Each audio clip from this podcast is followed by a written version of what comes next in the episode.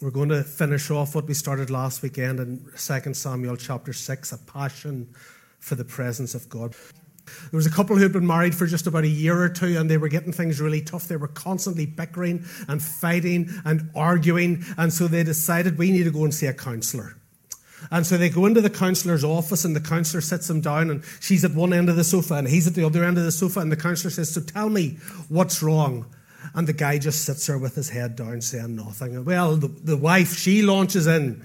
10, 15 minutes, she doesn't stop. I married him, and before we were married, you know, he showed me so much affection, and he did this and he did that. But now that we're married, he ignores me. He never tells me he loves me. He never gives me any attention. He's always out with his friends at the football. He never tells me how beautiful I am. He never shows me affection. He never shows me devotion. He never shows me. And he kept going on like this for about 10 or 15 minutes, and after about 10 minutes, the counsellor got up and he went over to the wife and he grabbed her by the shoulders and he gave her a big, massive kiss on the lips.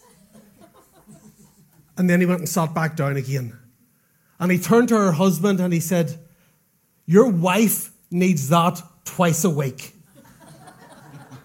And the husband turned to him and said, "I can have her here every Tuesday and Thursday if that's what you would like." Passion cannot be delegated. Passion can't be delegated. Intimacy isn't something that someone else can do for you. And we saw that last week, and we'll see it again this week. That intimacy and worship and passion and devotion and an expression of your heart, nobody can do that for you. There's many things that you could do for me, but you cannot worship for me. You cannot express devotion to God on my behalf. We saw last week that David eventually has become king over the joint kingdoms of Israel and Judah. And one of the first things he does is he says, "Let's get the ark back." Now, I'm not talking about Noah's ark. It was this gold box about 4 foot by 2 foot by 2 foot. And it contained the presence and the glory of God. God had chosen to dwell among his people in this ark. He had brought them through the wilderness. The ark went ahead of them as they crossed over the River Jordan. God wanted to dwell among his people. But the Philistines had started to catch on. There was something special about this. They thought there was something superstitious about it. And so they captured the ark 20 years before this, but it didn't go well for them. So they sent the ark back, but it ended up in the periphery of the country. It ended up about actually a day's walk from Jerusalem. And King Saul, he didn't care about the ark. He didn't care about the presence of God. King Saul cared about popularity and position and people-pleasing and performance. And so the ark stayed on the periphery of the country while the people still came and worshipped. They went through the motions. They did it without the presence of God. And that's a picture of much of the church today.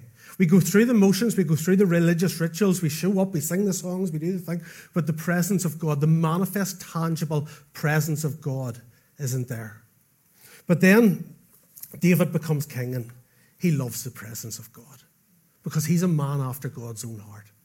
He's a man who has learned in the wilderness how much he needs God. And sometimes it's only in the wilderness places of our lives that we really come to understand how much we need God. When everything's going great, when life's just being blessed, sometimes we can soon depend on ourselves and think, this is great because we're so great. But David spent time in the barren, rugged wilderness looking after sheep. And whenever lions and bears would come, he would fight them. But whenever he wasn't looking after the sheep, he would get his little guitar-type instrument out and he would start to sing worship songs to God. And as he worshipped God, and as he lifted up the name of God, God came down. And David began to enjoy God's presence so much that he knew he couldn't live without it. He said, "How lovely is your dwelling place. My soul longs even thirsts for the courts of the Lord. Better is one day in your courts than 1,000 elsewhere. I would rather be a doorkeeper in the house of the Lord than dwell in the tents of the wicked." And David had this hunger for the presence of God. And so as soon as he becomes king, he wants to bring the ark back from the periphery to the center. He wants the presence of God not to be out there somewhere. He wants the presence of God here. And we saw last week that he gets 30,000 men. And they go to this house of Abinadab where the ark has been for the last 20 years. And they go to bring it back. And his motives and his desire is right, but the method is wrong. Because he tries to put it on this wooden cart. Because that's what the Philistines had done. In other words, what he tried to do was he tried to do God's work in the world's way. He had watched the Philistines have success with the ark and the cart, and God hadn't seemed too bothered with that. So David thought, why don't I stick the ark on a cart and we'll bring it back? It'll be quicker than carrying it.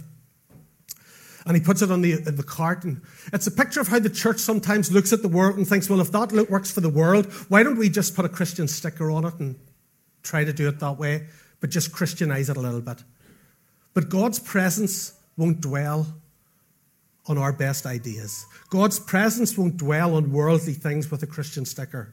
God's presence will rest on the shoulders of his people who are consecrated to him. And that's the way it was always meant to be done.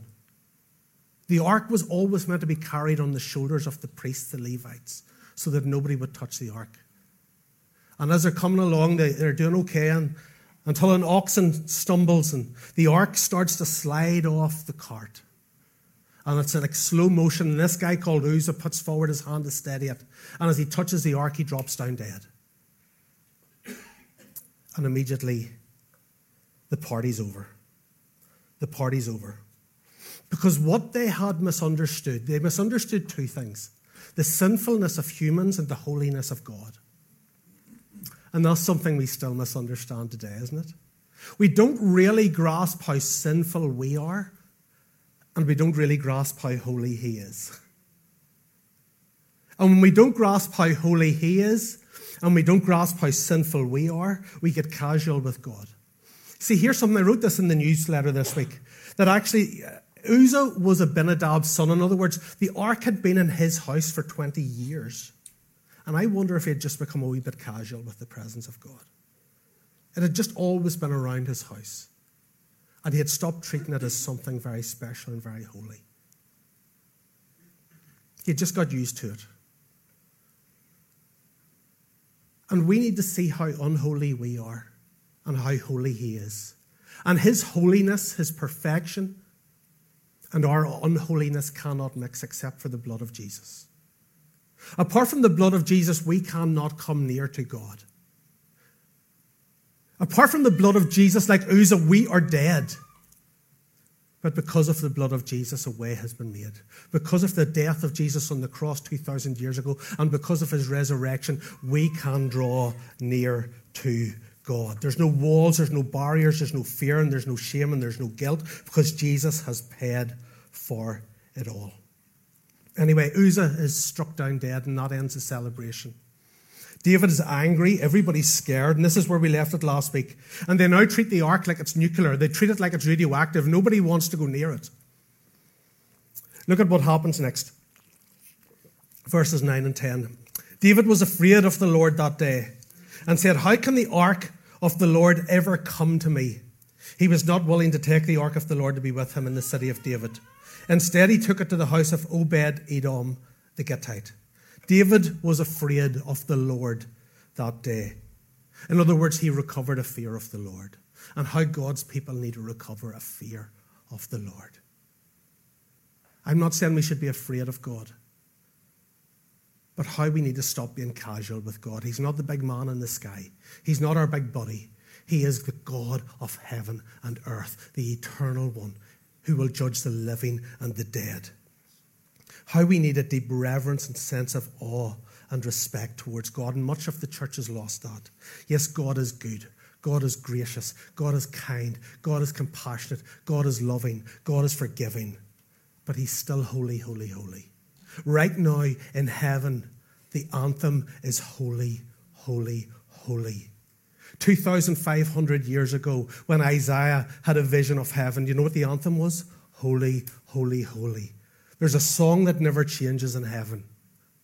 And it's holy, holy, holy is the Lord. He is glorious. He is righteous. He is perfect. He is just. And yes, he is full of mercy and grace. But he is also a God of wrath and judgment, who is coming one day to judge the living and the dead. I was reading just this week that the Church of Ireland held a pride service in Christ Church Cathedral, Dublin, last week. A gay pride service in Christ Church Cathedral. And they were proud of it. How we need to recover a fear of the Lord in the church. When the church becomes like the world, God needs to bring judgment against the church. Because God, we said this last week, the world can get away with things that the church can't. Just like, it's not my responsibility to discipline your child. Remember I said that last week? But when it's my child, it's my responsibility. We look at the world and we go, well, they get away with that. They love that. So why can't we? Because they're not his children. We are the children of God. And God loves us so much that when we're going down a path that's going to lead to destruction, God disciplines us in his love. Not to punish us, but to bring us back on the right track. The world will do what the world will do. The church needs to stop expecting the world to behave like Christians. That's what we do sometimes. We expect the world to behave like Christians when much of the church actually don't behave like Christians. The world will be the world, and we're to be salt and light there. But let's not expect the world to do anything except worldly things. But the church, as the people of God, we are to be his people, consecrated and holy unto him. May the Lord give us a fear, a holy reverence for his name. Anyway, back to the story. They don't know what to do with this ark. Everybody's like, you have it. No, you have it. No, you bring it home. No, you keep it. And nobody knows what to do. And then they turn around and they see this house by the side of the road and they say, why don't we park it here? Park the ark. Let's park the ark here until we figure out what to do with it. And they essentially put it in storage in this guy called Obed-Edom's house. Obed-Edom is his name. Because they don't know what to do with it. And we're told that this Obed-Edom is a Gittite. That sounds like something my mum used to call me when I was a child. Clean your room, you little Gittite. You know, or words that rhymed a little bit like that anyway. Stop that, you wee Gittite. A Gittite was someone who wasn't a Jew. It was actually someone who was a Philistine. They were from the city of Gath. Do you remember who else was from Gath? Big guy, Goliath. So this isn't even one of God's people. But they knock his door. He opens the door. They say, have you a spare room? He says, well, yeah. They say, well, would you mind looking after this box for us? And he says, well, what is it? And they say, you don't want to know. And he says, well, what should I do with it? And they say, just don't touch it. What do you mean? Just don't touch it. And they leave this box in his house. Just leave it alone. And they go back to Jerusalem. And look at what we read, verse 11. I love this. The ark of the Lord remained in the house of Obed-Edom the Gittite for 3 months. And the Lord blessed him and his entire household. Within a few hours, Obed-Edom noticed there's something different in his house. There's a new atmosphere. He's like, to Mrs. Edom, did you buy a new diffuser or something? Did you buy new scented candles? And she's like, no. He's like, there's a different fragrance in this house. There's something different about this house. And his kids are actually behaving for the first time. And his relationship with his wife, which has been a bit strained, is starting to get really good. And he goes out to the garden and the crops which hadn't been great are starting to get bumper crops, and the vegetables and the things have never looked so good, and the calves are, and the animals are amazing, and his neighbours are coming around and they're giving him stuff, and he's just starting to be blessed and prospered, and people walk past his house and they stop and they say, what is that? And he says, what's what? And they said, we were walking past your house and we just sensed something, there's a presence here. And over the next 3 months, everything he touches turns to gold. Everything he touches is blessed and prospered. And he begins to understand it's because of the box. And they begin to realize that this box needs to be reverenced. This box needs to be treated differently. And they get up every morning with an awareness of the box. And they go to bed every night with an awareness of the box. And when they get annoyed with each other and start to raise their voices, they suddenly realize the box is there. Let's speak better to each other. And when they're sick, their sickness disappears really quickly because they bring it to the box and they bow before the box and they ask for healing. And they begin to realize there's something about this box and they don't know what it is, but they know there's a presence that they never want to do without. Things just keep getting better and better. There's something about the box. There's a presence with it. There's something special, sacred, almost supernatural about it. And the point is this, when God finds a house where his presence can dwell, he will bring blessing and fruitfulness and life and joy and peace.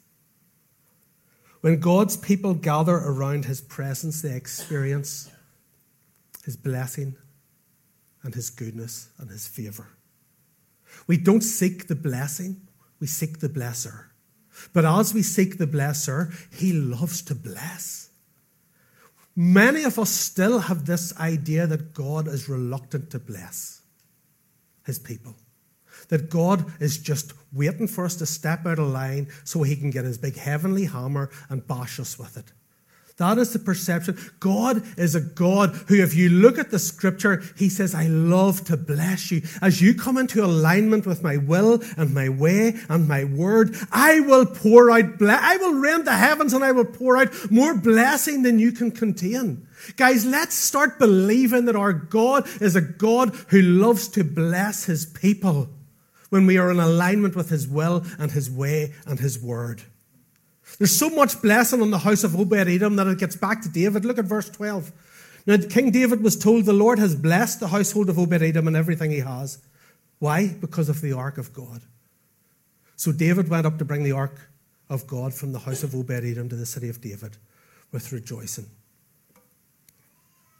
So all of this blessing is happening, and David's back in Jerusalem. He's trying to figure out over those past 3 months what went wrong. Why was Uzzah struck down dead? And he gets the priest to open the Bible, open the Torah, the Old Testament law, and they discover something, that it was meant to be carried by priests. It wasn't meant to be put on a cart.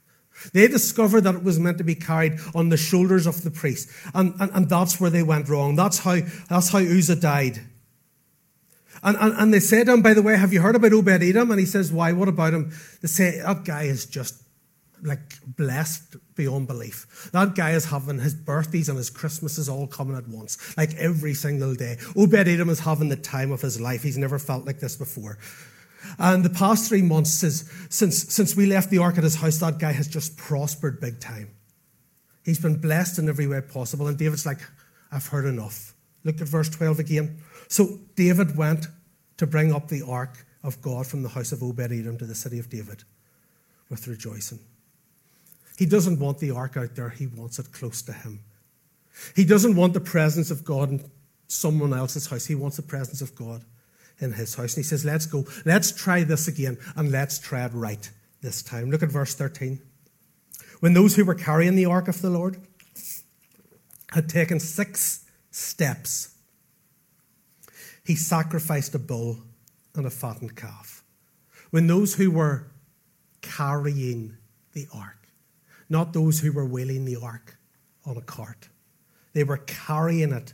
They were doing it the way God said it should be done. David goes to get it, and he does it right this time. There's humility there, isn't there? David has learned from his mistakes. I love that. I love that David was a king, but he was willing to say, I got it wrong. There's something about people who are just willing to own up to their mistakes that makes them attractive. There's something about people who are willing just to say, I am sorry, I got it wrong, that makes you want to forgive them. I was doing marriage prep a number of years ago with a couple, and we were talking about conflict and how you handle conflict and all of that. And I said, you know, who's the first one to apologize, or what way does that work? And the girl, the bride-to-be, she said this. She said, I have to be honest with you, that's a problem with me. I never apologize, and I never admit I'm wrong. And I said, are you serious? And she said, yeah, I never admit I'm wrong. I know it's an issue. And I looked at her husband-to-be, who was sitting kind of sheepishly. And I said, is this true? And he says, yeah, she never admits she's wrong. And I said, run, son, run. No, I didn't. But I said, you need to fix that. Like, you need to sort that, or you are going to have a really miserable marriage. Because in any relationship, there has got to be that sense of being able to own when you've done something wrong. In any relationship, you've got to be able to say, I'm sorry, I was wrong, please forgive me. That's in a marriage relationship. That's in friendships. That's in church. That's in work. There is something about that humility where you actually just go, I was wrong. And when people do that, we tend to extend grace. When people can't admit they're wrong, that's when it's very difficult to go anywhere with that relationship.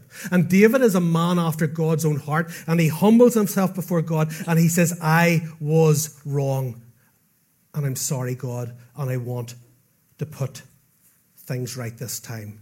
And he's jealous for the presence of God.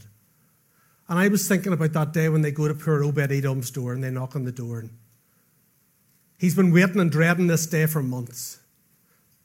And he opens the door and they say, we're here for the ark. Can you imagine how he felt that day? Don't take my ark away. Please don't take this away from me. This ark has brought so much blessing to my house. It's brought so much peace to my house. It's brought so much prosperity to my house.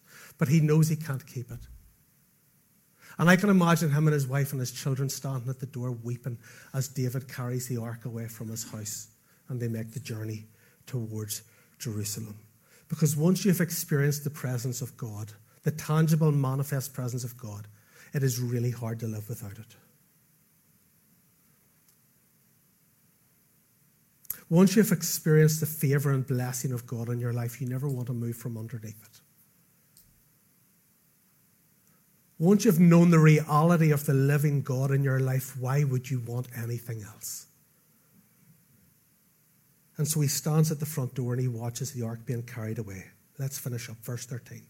When those who were carrying the ark of the Lord had taken 6 steps, he sacrificed a bull and a fattened calf. They're taking no chances this time. Every 6 steps they take with the ark, they stop and offer sacrifices to God. Think about that. 1, 2, 3, 4, 5, 6. Stop. Slaughter the animals. 1, 2, 3, 4, 5, 6. Stop. Slaughter the animals. It's very slow, isn't it?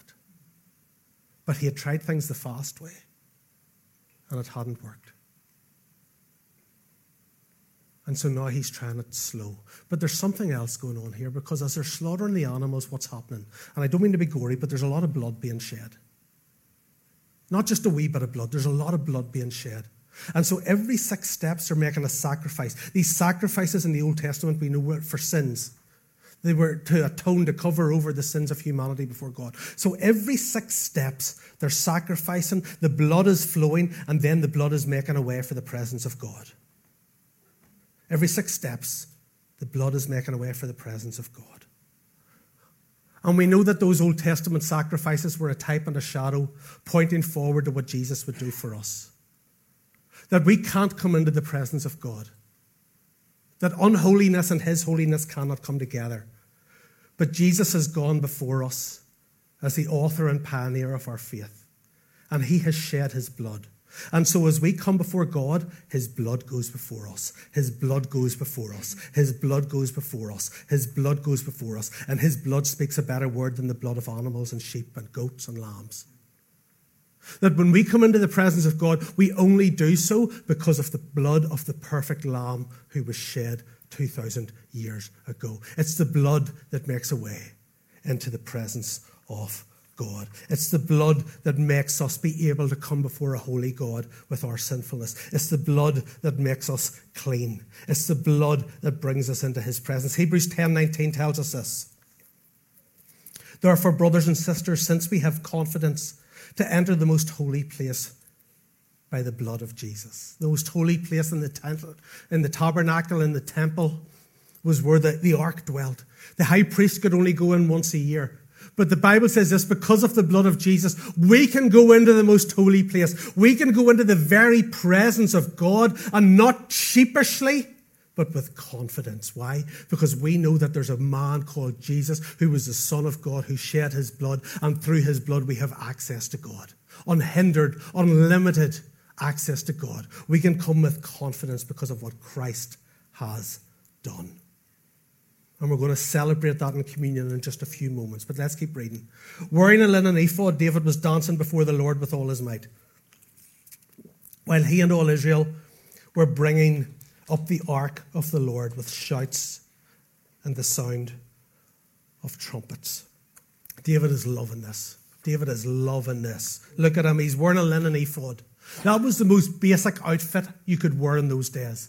It was almost like an undergarment.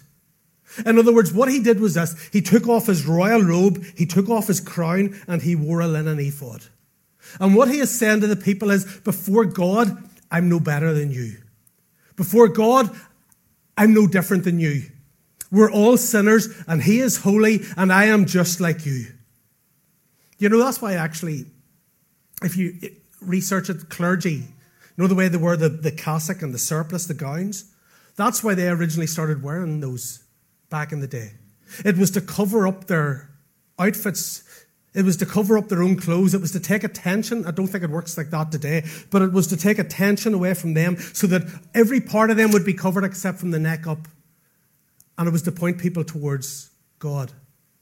And that's what David wants to do here. David is saying, today is not about me as your king. Today is about the King of Kings. You see, I might be on a throne, but there's one who is on a higher throne. And I don't want you to be focused on me. I want you to be focused on him. And so he dresses down to the minimum. And he's letting loose. He's dancing before the Lord with all of his might. And David had a lot of might. He was a mighty warrior. He's really going for it. He's letting loose in unrestrained worship. He's getting carried away, swirling and twirling and jumping and hopping, and he doesn't care. He's throwing in his arms in the air like he just don't care, and he's just so overcome with joy and worship and praise and gratitude, and everyone else, we're told, is shouting, and they're playing instruments. It's loud, it's noisy, it's rowdy, it's boisterous, because they're celebrating that the presence of God is coming among the people of God. What a contrast from the last time the ark was moved and Uzzah was struck down dead. You see, God might be holy, but he loves a good party. God might be holy, but he's not dull. The Bible says this, in thy presence is fullness of joy. At thy right hand there are pleasures forevermore. A fear of the Lord and the joy of the Lord go together. The more you fear and honor and reverence and worship God, the more joyful your life should become. The less sin and the less gunk and the less junk there is in your heart, the more joyful your life should become. God never came to make us miserable. He came to bring us abundant life. He came to give us joy in his presence. The most miserable people who are those who are living outside the will of God. Christians should be the most joyous people on the face of the earth. We are not the church of the frozen chosen. We're the church of the living God, the one who said, I have come to give you life in all of its abundance. The world doesn't need to look at the church and look like we're sucking lemons and think, oh, I want to be like them. The world looks at the church and goes, why are they so joyful when there's so much pain and heartache and devastation around us? Why have they so much peace? Why have they this deep peace and joy that I don't have? It's because we have the presence of God, not just around us, but we have the presence of God dwelling within us. Obedience brings freedom and life and joy. Don't let anyone convince you that God wants to make you miserable. That was the oldest lie in the Garden of Eden, that God was withholding something good. God wants to bring you joy, and joy comes through worship and reverence and obedience to his word. But not everybody is impressed by David's exuberance. Look what happens when he gets home to the wife. Verse 16. As the ark of the Lord was entering the city of David, Michal, daughter of Saul, watched from a window. And when she saw King David leaping and dancing before the Lord, she despised him in her heart. So this noisy procession begins to enter the city. The streets are lined with people. Everyone's celebrating. But up at the palace window, David's wife is looking. And she's watching. And it says she despised David in her heart. I mean, that's a strong term. She despised her husband in her heart. Why is she so angry? He's the dancing king and she's the grumpy queen. Like, why? What's going on here? We're told a few verses later, when David returned home to bless his household, Michal, daughter of Saul, came out to meet him and said, how the king of Israel has distinguished himself today, going around half naked in full view of the slave girls of his servants, as any vulgar fella would. Poor David, he arrives home in great form and he's met with this. When he walks in through the door, pure raging wife. Huh? He doesn't even say a word. She starts turning him. What are you playing at? Who do you think you are? What was all that dancing and jumping about? Not very kingly that. You've let yourself down. You've made a right holy show of yourself. What'll people think of you? You have a reputation to uphold. You're the king, you know. You're not meant to behave like that. You've become so common. Why would you behave so like that in front of the people? The people are meant to look up to you, not look down at you like that. You have a reputation to keep, David. You're meant to behave better than that. In her mind, this was not how her husband was supposed to behave in front of other people. His worship was supposed to be dignified and distinguished, reserved and respectable, not emotional and expressive like that. No, David, that's not how we do things. That's not very kingly. Here's the thing about Michal. She stood at a distance and judged how David was worshipping God. And sadly, we often hear similar comments today. People who think worship should be done a certain way, and they stand at a distance and watch people who don't worship the way they think it should be done, and they criticize it and make comments about it. That's not very dignified. It's too emotional. It's immature. It's too expressive.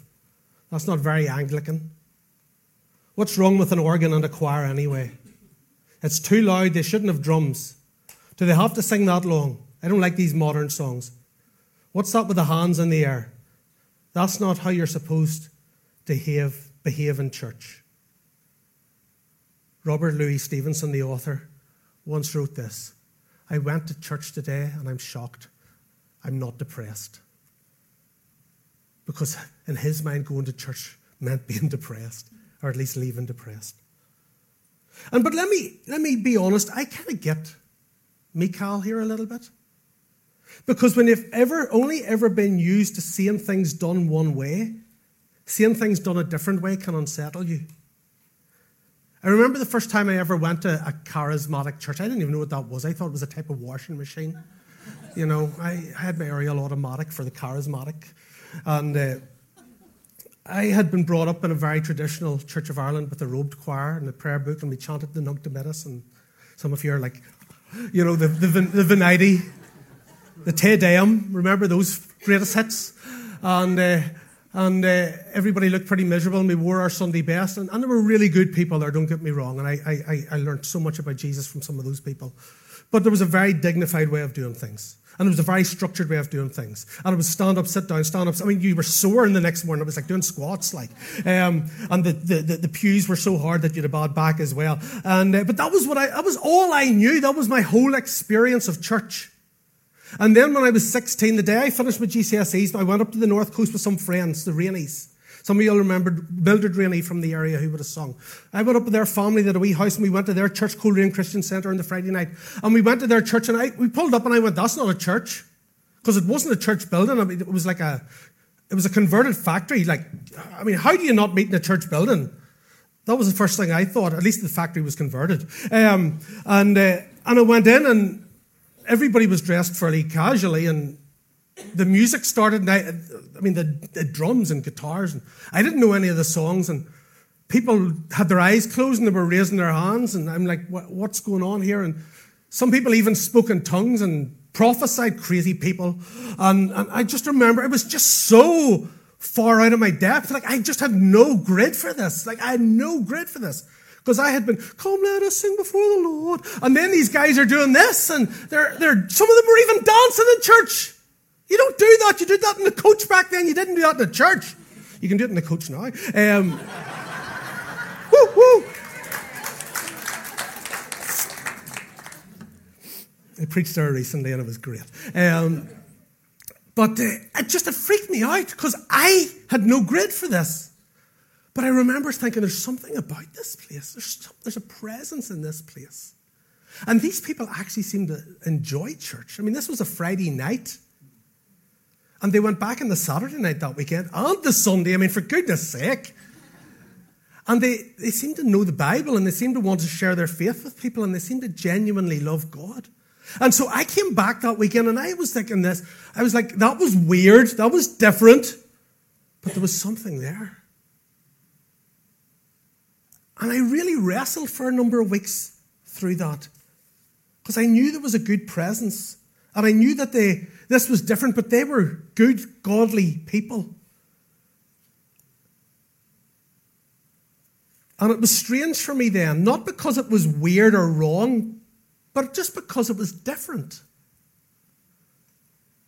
Nothing in my church background looked like that, and I think that's really important for us to acknowledge. Just because something is different doesn't mean it's wrong. Just because something is different than what you have known or experienced doesn't mean it's bad or weird. It's just different. And the reason I say that is this. We have people in Hope Church here from every church background and no church background. We have people here who are Baptists and Presbyterian. We have Free Ps and RCs. We have Methodists and we have Pentecostals. And we even have a few Church of Ireland in the room. And I'm sure, like for many of you, when you first came in here, some of it was strange. Why are they raising their hands? Why is it so loud? Why does Jamie preach for so long? And but now that you've been here for a while, it's become normal. It was different, it was strange, but now it's normal. And it's where you evidently are choosing to be, because you're here. Because here's the key. It's biblical. And that's always where we land. It's biblical to express yourself in worship. It's biblical to raise hands. It's biblical to make noise. It's biblical to let out a shout. It's biblical to show your passion from God. And if it's biblical, it's okay. In fact, it's better than okay, it's good. It might not be everyone's preference, and that is okay too. But as long as it's biblical, as long as the desire is genuinely to glorify God, then let's just get on with it. And can I say to you that in this church, the desire is to glorify God. That is our only goal. That is our only objective and our only aim. It is to glorify God. Here's the problem with the story with Michal, and it's something we still see today. Because David's worship wasn't her preference, she looked down upon him and criticized him. It wasn't how she felt it should be done. It wasn't dignified enough. It wasn't formal enough. It wasn't respectable enough. And she wanted to write it off because she had a reputation to think about. You see, she was a watcher while David was a worshipper. And a watcher will never understand a worshipper. A watcher will look at a worshipper and think they're mad, they're extreme, it's too much, they're too exuberant, they're too emotional. Because a watcher doesn't understand a worshipper. A watcher doesn't understand what's going on inside. You see, the Bible says man looks at the outside and God looks at the heart. Man looks at the outside, God looks at the heart. And she looked at David and she saw someone who was being too emotional. But David, in his heart, was simply expressing his worship to God. But a watcher will never understand a worshiper. It's a bit like, if you remember when you were younger and one of your friends fell in love for the first time. And they were a total sap, remember? And they just went on and on about this girl or this fella. And it was just like they were just floating in cloud nine. And they were all over each other all the time. And it was like boke. And it was like catch yourselves on. And that was fine until you fell in love. And then you became boke too. Because you were all like, I love you. I can't live. You know, because a watcher will never understand a worshiper. Until you're there and it's in your heart, you never get it. And that's what's going on here. This wasn't planned. This wasn't forced. This wasn't a show. This wasn't a performance. This was a spontaneous expression of David's love for God. And that's why I love it. It wasn't mandated. It wasn't forced. I've been in places where they've tried to force it, and I hate that. I've been in places where they've tried to whip people into a frenzy, and I hate that, and I've walked out of those places. This was just an overflow of David's passion for God. Can I say to you, you're never under any obligation and hope to do anything. We are not a cult. You are never under any obligation to worship in any particular way. I want to make that really clear to you. But I also want to say something else clearly. This is not a church where you stand back and watch. This is not a church where you just come to observe. Maybe you do that for a week or two, especially if you're not a believer. But this is not a church where you come in every week and just watch and make judgments. This is a church where we worship together as a family of God. This is a church where we participate. This is a church where we all get involved in raising our voices and exalting the King of Kings together as a body of Christ. It's not a place where you come and judge the band at the front every week.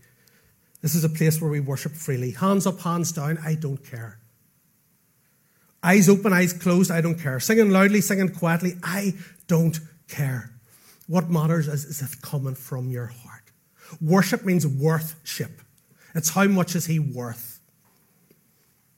And if someone were to watch you during worship, would they know how much Jesus is worth to you? That's all I care about. I don't care how expressive you are. And the key is this, not caring what the people around you think. Not caring what the people around you think. That was Michal's problem. She was concerned with what other people might think. It's interesting that 3 times in this passage, she's referred to not as David's wife, but as Michal, the daughter of Saul. Because what was Saul's problem?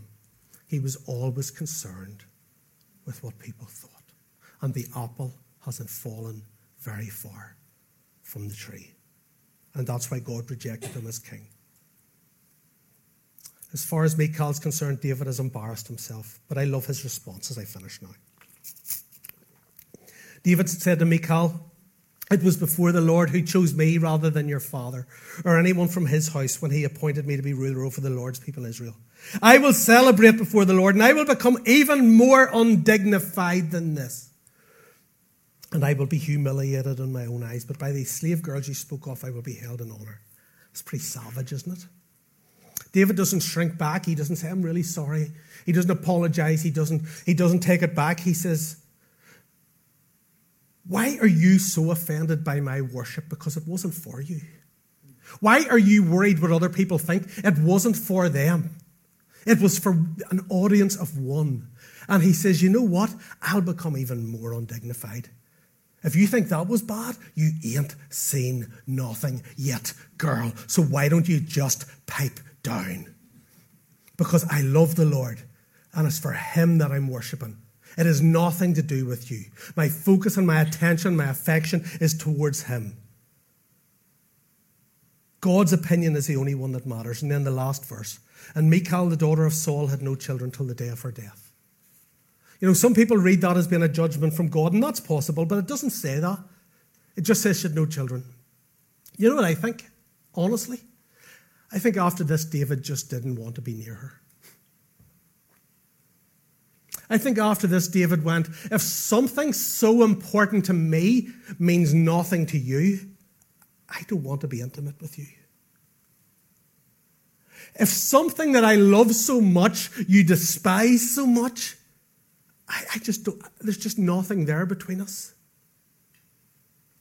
And I don't think, Michal is never mentioned in the Bible again after this point.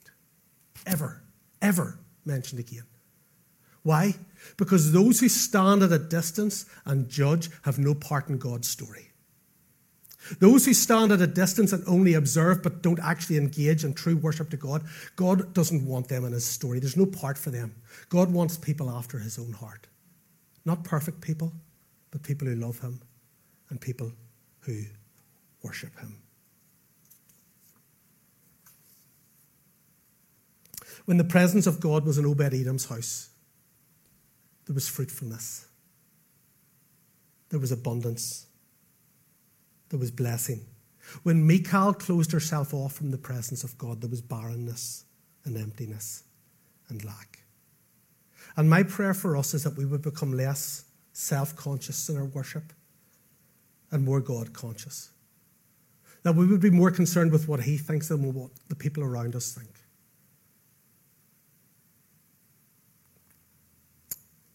That we would be a people of his presence, living under his blessing and favour. You know, when I finished university, I went to work in Ohio for a few years, and I went to a church there called Parkside, and the pastor was a man called Alistair Begg, a Scotsman. Some of you might have heard of him. He would have spoken over here at New Horizon quite a bit over the years. And it was a very, very conservative church, Reformed Baptist, big church, but very conservative. not a lot of expression in their worship. But I remember Alistair Begg telling a story. Back before he had moved to America, he was in Scotland and he was leading a church there.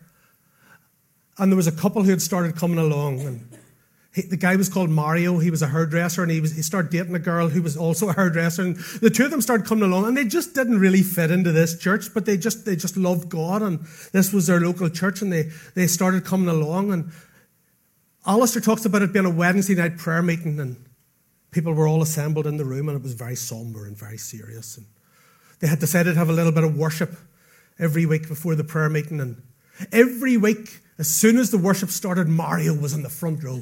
No matter whether the songs were fast, slow, or in between, Mario's hands were in the air like this, and he was worshipping God. And Alistair Begg says he was at the front, and he could see the other people looking at this, and they weren't one bit happy. And he said he had to make a decision in that moment, because he knew Mario was a new Christian, and he knew these people were judging him, and he knew the harm that could do.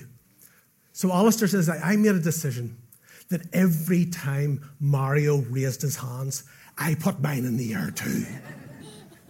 Whether I felt like it or not. Because there are some things, he said, that are more important than what these people think of me. And he says, it may not have been my preferred way to do things, but that doesn't matter. Because I think God was pleased with my worship that day.